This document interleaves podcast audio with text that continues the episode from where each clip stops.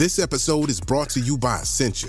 A better you starts with better hydration. Essentia is on a mission to inspire people to do what matters most. Their proprietary ionization process transforms water from any source into ionized alkaline water, providing water that's 99.9% pure with a pH of 9.5 or higher. Essentia overachieving H2O, the number one ionized alkaline water. Shop now.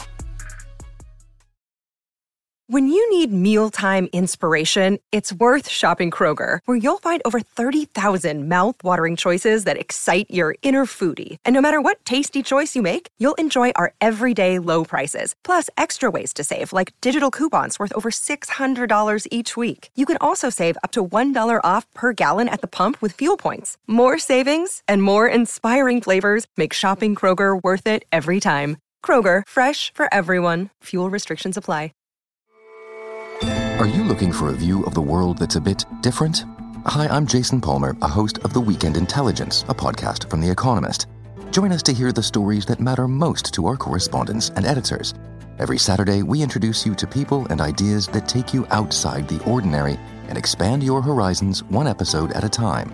Join us and see the world from a new perspective. To listen free until May 31st, search Spotify for The Weekend Intelligence. Another day is here, and you're ready for it. What to wear? Check. Breakfast, lunch, and dinner? Check. Planning for what's next and how to save for it? That's where Bank of America can help. For your financial to dos, Bank of America has experts ready to help get you closer to your goals.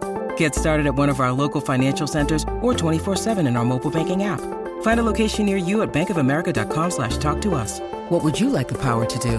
Mobile banking requires downloading the app and is only available for select devices. Message and data rates may apply. Bank of America and a member FDIC. Hello, and welcome to Instant Genius, a bite sized masterclass in podcast form. Each week, you'll hear world leading scientists and experts talking about the most fascinating ideas in science and technology today. I'm Thomas Ling, staff writer at BBC Science Focus magazine, and in this episode, I'm joined by Matt Walker. He's a professor of neuroscience at the University of California and best known as the author of international bestseller Why We Sleep. And sleep is just what he's here to talk about today, unpacking the science of how it first evolved and the profound biological impacts of not getting enough. Hi, Matt. Welcome to Instant Genius. Well, thank you very much for having me, Thomas. It's a pleasure to be with you. So, today, uh, I wanted to start with a really easy question for you. But instead, I'm going to ask the really big one. Why is it that humans sleep? Uh, it's a great question. And, you know, 40 years ago, um, we would say that the reason we sleep is to cure sleepiness, which is a profoundly unhelpful and unscientific answer. You know, that's the equivalent of saying, well, we eat to cure hunger. That tells you nothing about the nutritional sustenance and physiological benefit that food provides. But that was the best that we had in some ways 40 years ago. Now, based on all of the research, and it's hundreds of thousands of research studies, we've actually been forced to upend the question and ask is there anything in the brain or the body that sleep doesn't support? And so much so that we can now say that every major physiological system in the body and every operation of the mind is powerfully enhanced when we get sleep and demonstrably impaired when we don't get enough.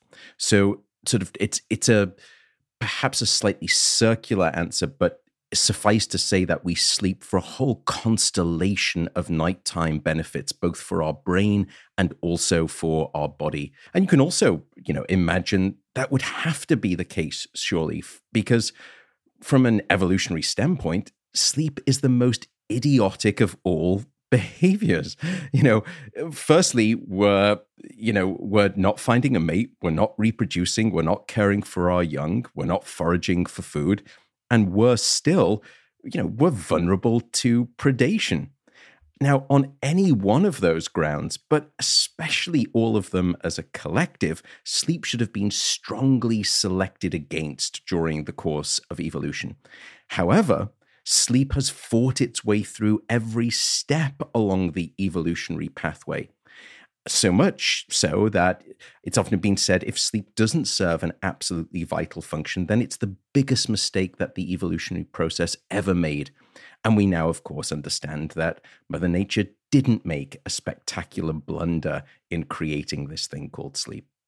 So it's all. Um, do you kind of see sleep as self improvement then? So what are the sort of the main benefits of getting sleep? I would even go further than that. Um, sleep is more than self improvement, it's more than an optional lifestyle luxury. Sleep is a non negotiable biological necessity.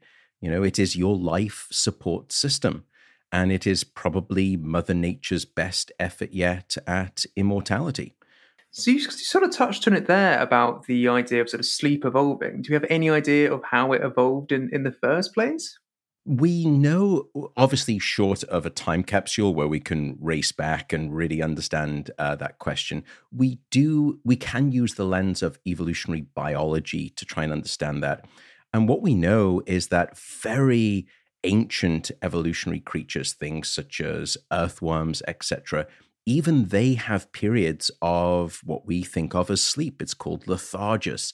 Um, so, where they go into this state of lethargic behavior, of inactivity. So, they have active phases, they have passive phases. It looks very much like the precursor of wake and sleep.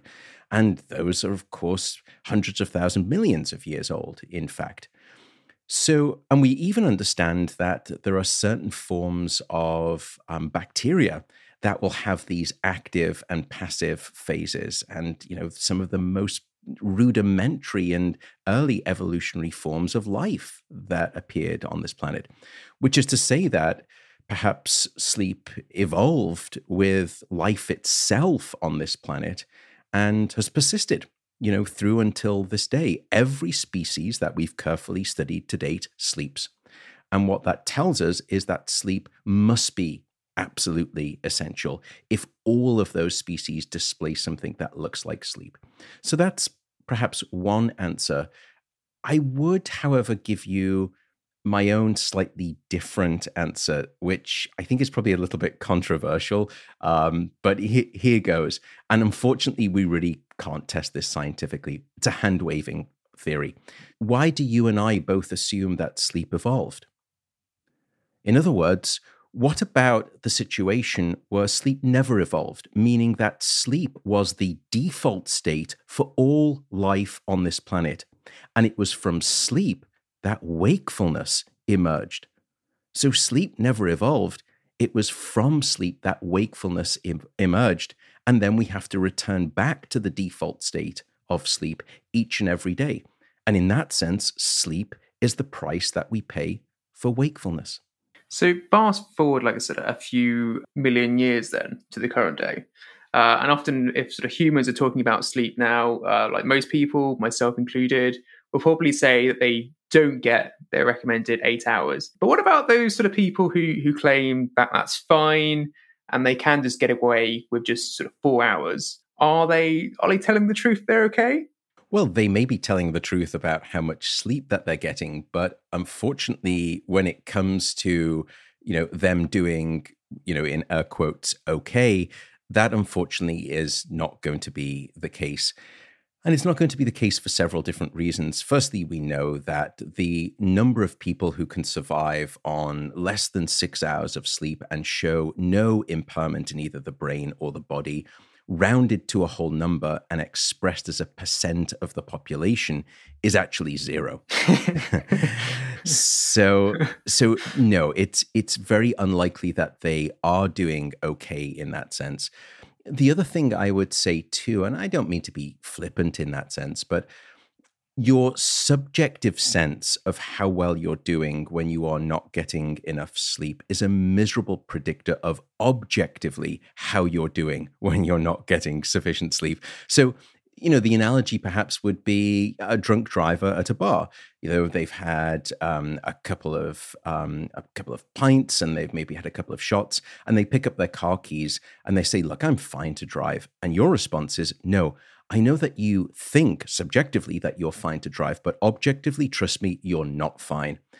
And that's the problem with sleep deprivation as well. We don't know that we are insufficiently slept when we are not getting sufficient sleep.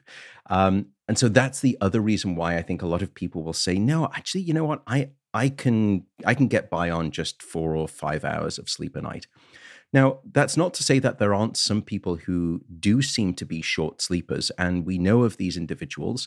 They are a certain genetic um, sort of well, mutation is is a slightly perhaps triggering word, but in some ways they are genetic mutants. Um, and what we've discovered, and we know the genes, one of these genes is called the DEC2 gene or the DEC2 gene. And these individuals seem to be able to survive on as little as six hours and 15 minutes of sleep. And they truly don't show any impairment, not at least that we've been able to measure so far. So there are some people who can survive on um, less than seven hours of sleep. But for most of us, we need, for the average adult, somewhere between seven to nine hours is the recommended amount. So, are there some people who can go in the opposite direction? So, people that might need more than their nine hours? Hmm. That's a yeah, it is a great question. There are some people who are long sleepers, and you know, if you are listening to this and your sleep your sleep need you feel is let's say ten hours, and you feel refreshed and restored by that sleep. That's that's an important part of this. Then that's not a problem either. There's no need to get worried. There is a clinical condition, however, that we call hypersomnia, and that plays out in two different flavors. One of them is where people um, report sleeping long or being in bed long, and that typically happens in the condition of depression. But if you look at that literature, it turns out that it's equivocal because when you ask those people, most of those questionnaires have said, what time did were you in bed and what time did you get out of bed? And of course with depression most people just don't want to face the day so they will often stay in bed longer.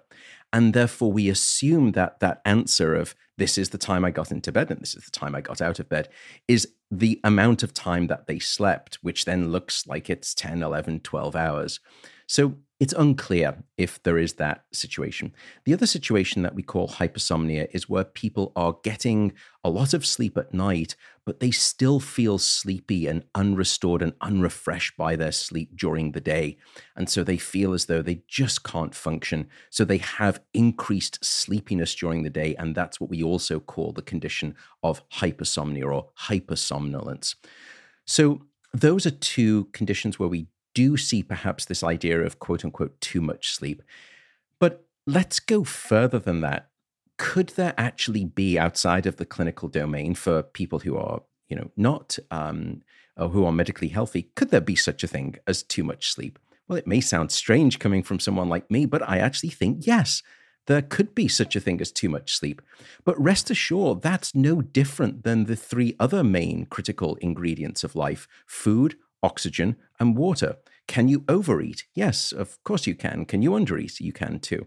Can you overhydrate? Yes, uh, hyponatremia. And it's something that happened, for example, in the 1990s and during the ecstasy craze. Governments were saying, look, you're dancing all night, you're getting dehydrated, drink lots of water. People were drinking too much water and they were diluting their levels of electrolytes such as sodium. They were having cardiovascular events, stroke because of increased blood pressure. So you can have too much water, just like you can have too little water. Can you have too much oxygen? Yes, it's called hyperoxemia and it can damage brain cells.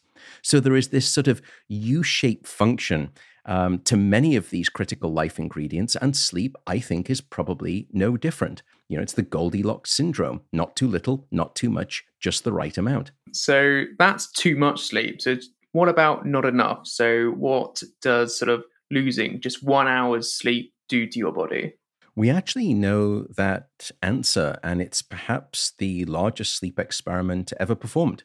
And um, it happens on about 1.6 billion people across 75 countries twice a year, and it's called daylight savings time. Now, in the spring, when we lose one hour of sleep opportunity, for example, we see a subsequent 24% increase in heart attacks the following day. Yet in the autumn, in uh, the fall, depending on where you are, um, when we gain an hour of sleep opportunity, there is a 21% reduction in heart attacks. You know, isn't I find that absolutely incredible. And we see exactly the same profile for things such as road traffic accidents on our streets. Um, tragically, suicide rates as well follow a similar pattern. We've even recently discovered that um, the harshness of the sentencing of federal judges in the United States is also dependent on that daylight saving shift. And they will dole out harsher sentences on the day after losing one hour of sleep because their mood and their emotions are so impacted by that one hour of lost sleep. And, you know, of course, many of us perhaps think very little of, of losing one hour of sleep, but there are demonstrable, demonstrable uh, impairments that we can measure why is it that we become more sort of moody and our our emotions change when we don't have enough sleep like even just that one hour We've done a lot of work in this area to understand uh, the relationship. There is a very tight and a very intimate relationship between your sleep health and your mental health. First, what we know is that if you take people and you deprive them, let's say, for a whole night of sleep, and then you place them inside a brain scanner, which is what we've done, and you show them different sort of emotional images and you take snapshots of brain activity as you're doing this. And then you compare that pattern of brain activity relative to those same people when they've had a full night of sleep. What do you see? Well, Firstly, what we found was that the deep emotional centers of the brain, particularly an area that we call the amygdala, which is one of the centerpiece regions for the generation of strong negative reactions, that was erupting with hyperactivity when you had not got enough sleep, uh, when you've not obtained enough sleep, I should say. In fact, that part of the emotional brain was 60% more reactive when you hadn't had a good night of sleep. But what we also found was the explanation as to why. Why does your emotional brain become so hypersensitive?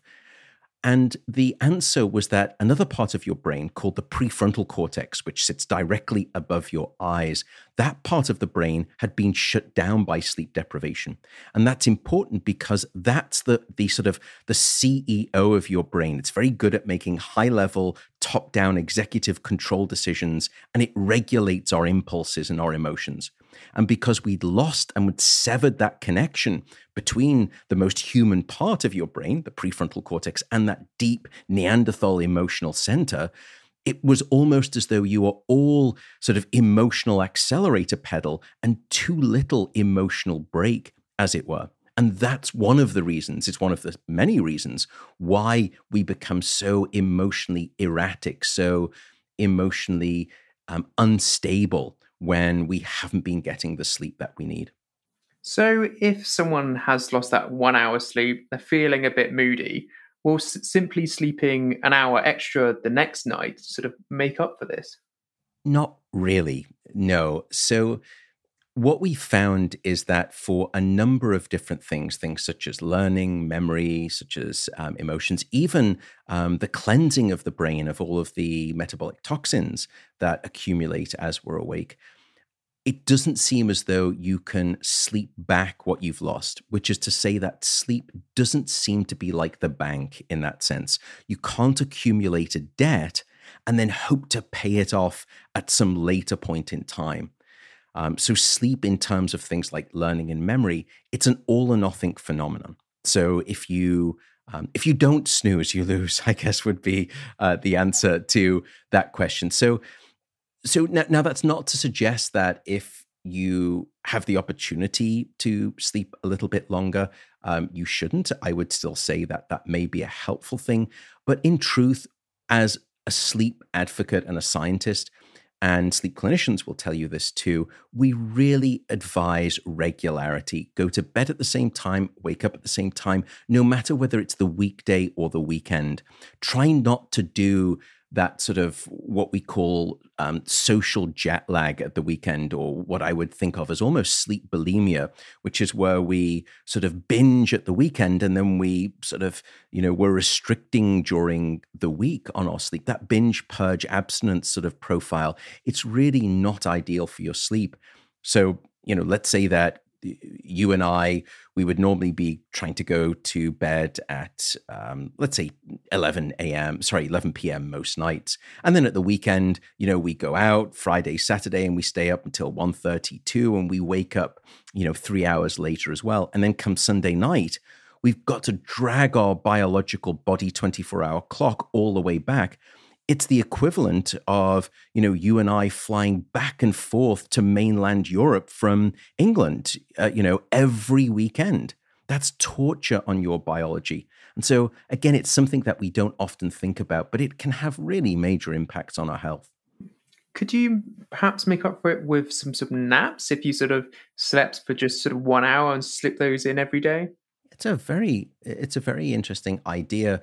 And it comes on to a even more fundamental question, which is how are we designed to sleep as a species? Now, right now, most of us in developed nations, we sleep in what we call a monophasic pattern, which is where we try to get one long bout of sleep at night, somewhere between seven to nine hours, hopefully. But if I um, place an electrode on your head and I measure your brainwave activity, and if I did that for everyone who's listening right now, I would reliably see a drop in your alertness somewhere between about the 1 to 4 p.m. period for most people. It's that afternoon lull that many of us feel. You know, you're in meetings at work in the afternoon, and all of a sudden you see those head bobs starting to happen, and you know, you know for a fact what's just happening there. You can't fool anyone. We know that you're you're dipping your beak into sleep, as it were. Um, now, many of us think that that's because maybe we had a big lunch. It has nothing to do with lunch. It uh, I can prevent you from having lunch, and you'll still have that drop. In other words, there is a physiological, hardwired, pre-programmed reduction in our alertness during the afternoon, as if we were designed to not sleep in this monophasic pattern, but to sleep in what we call a biphasic pattern. In other words, one long bout of sleep at night, let's say, you know, six to seven hours, and then a short afternoon nap, very much like the siesta cultures around the world. So that could be one way to sleep, but naps have a double that well, naps are a double-edged sword and they have a downside to them. There is a dark side, I should say, to naps. And it's the following when we are awake, and from the moment you, both you and I woke up today, a chemical has been building up in our brain. And that chemical is called adenosine. And the more of that adenosine that builds up, the sleepier we will feel. And adenosine is the sleepiness chemical. It's almost like a sleep pressure. Um, by the way, it's not a it's not a mechanical pressure. Don't worry, your head's not going to explode because of this uh, pressure of adenosine. It's it's a it's a chemical pressure, and then after about 16 hours of being awake, we should feel plenty sleepy enough to be able to fall asleep and then stay asleep soundly across the night. And then what happens as we sleep is that the brain gets the chance to clear away all of that sleepiness, clear out all of that adenosine, so that we wake up the next morning and we're refreshed, we're restored by our sleep. The danger then with naps is that if you take a nap too late into the day or in the evening, or the nap is too long, it's a little bit like uh, what would be the analogy? It's a little bit like releasing the valve on a steam cooker. Psh, you know, you release some of that healthy sleepiness, and that can make it harder for you to fall asleep and then stay asleep at night. Um, or a better analogy would be, you know, napping too late into the day or too long is a little bit like snacking before your main meal. It just takes the edge off your sleepiness hunger for the main serving of sleep at night. So I think my advice to people would be this. If you don't struggle with sleep and you can nap regularly during the day, then naps are just fine. Try to keep them to maybe 15 or 20 minutes in length and don't nap too late into the afternoon, certainly not into the evening. But if you are struggling with sleep, then our best clinical advice is don't nap during the day. Give yourself the chance to build up all of that sleepiness to sort of set yourself up for the best chances of a good night of sleep. What's the most surprising or significant piece of sort of sleep research to emerge in the past five years? Oh gosh. Um, there's so you know I'm desperately biased. I think everything that's coming out on sleep is the most fascinating in all of science. But um, I, I actually think it's probably the striking link that we've now discovered between insufficient sleep and Alzheimer's disease.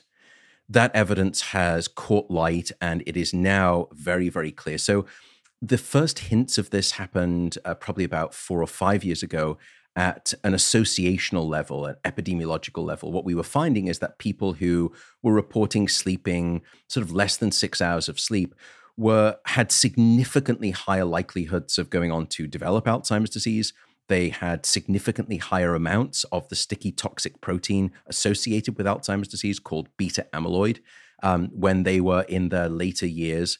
And then we also knew that people who had sleep disorders, people who had insomnia and who had sleep apnea or heavy uh, snoring that's untreated, those people also had significantly higher risks of multiple forms of dementia, including Alzheimer's disease, which is one form of uh, dementia.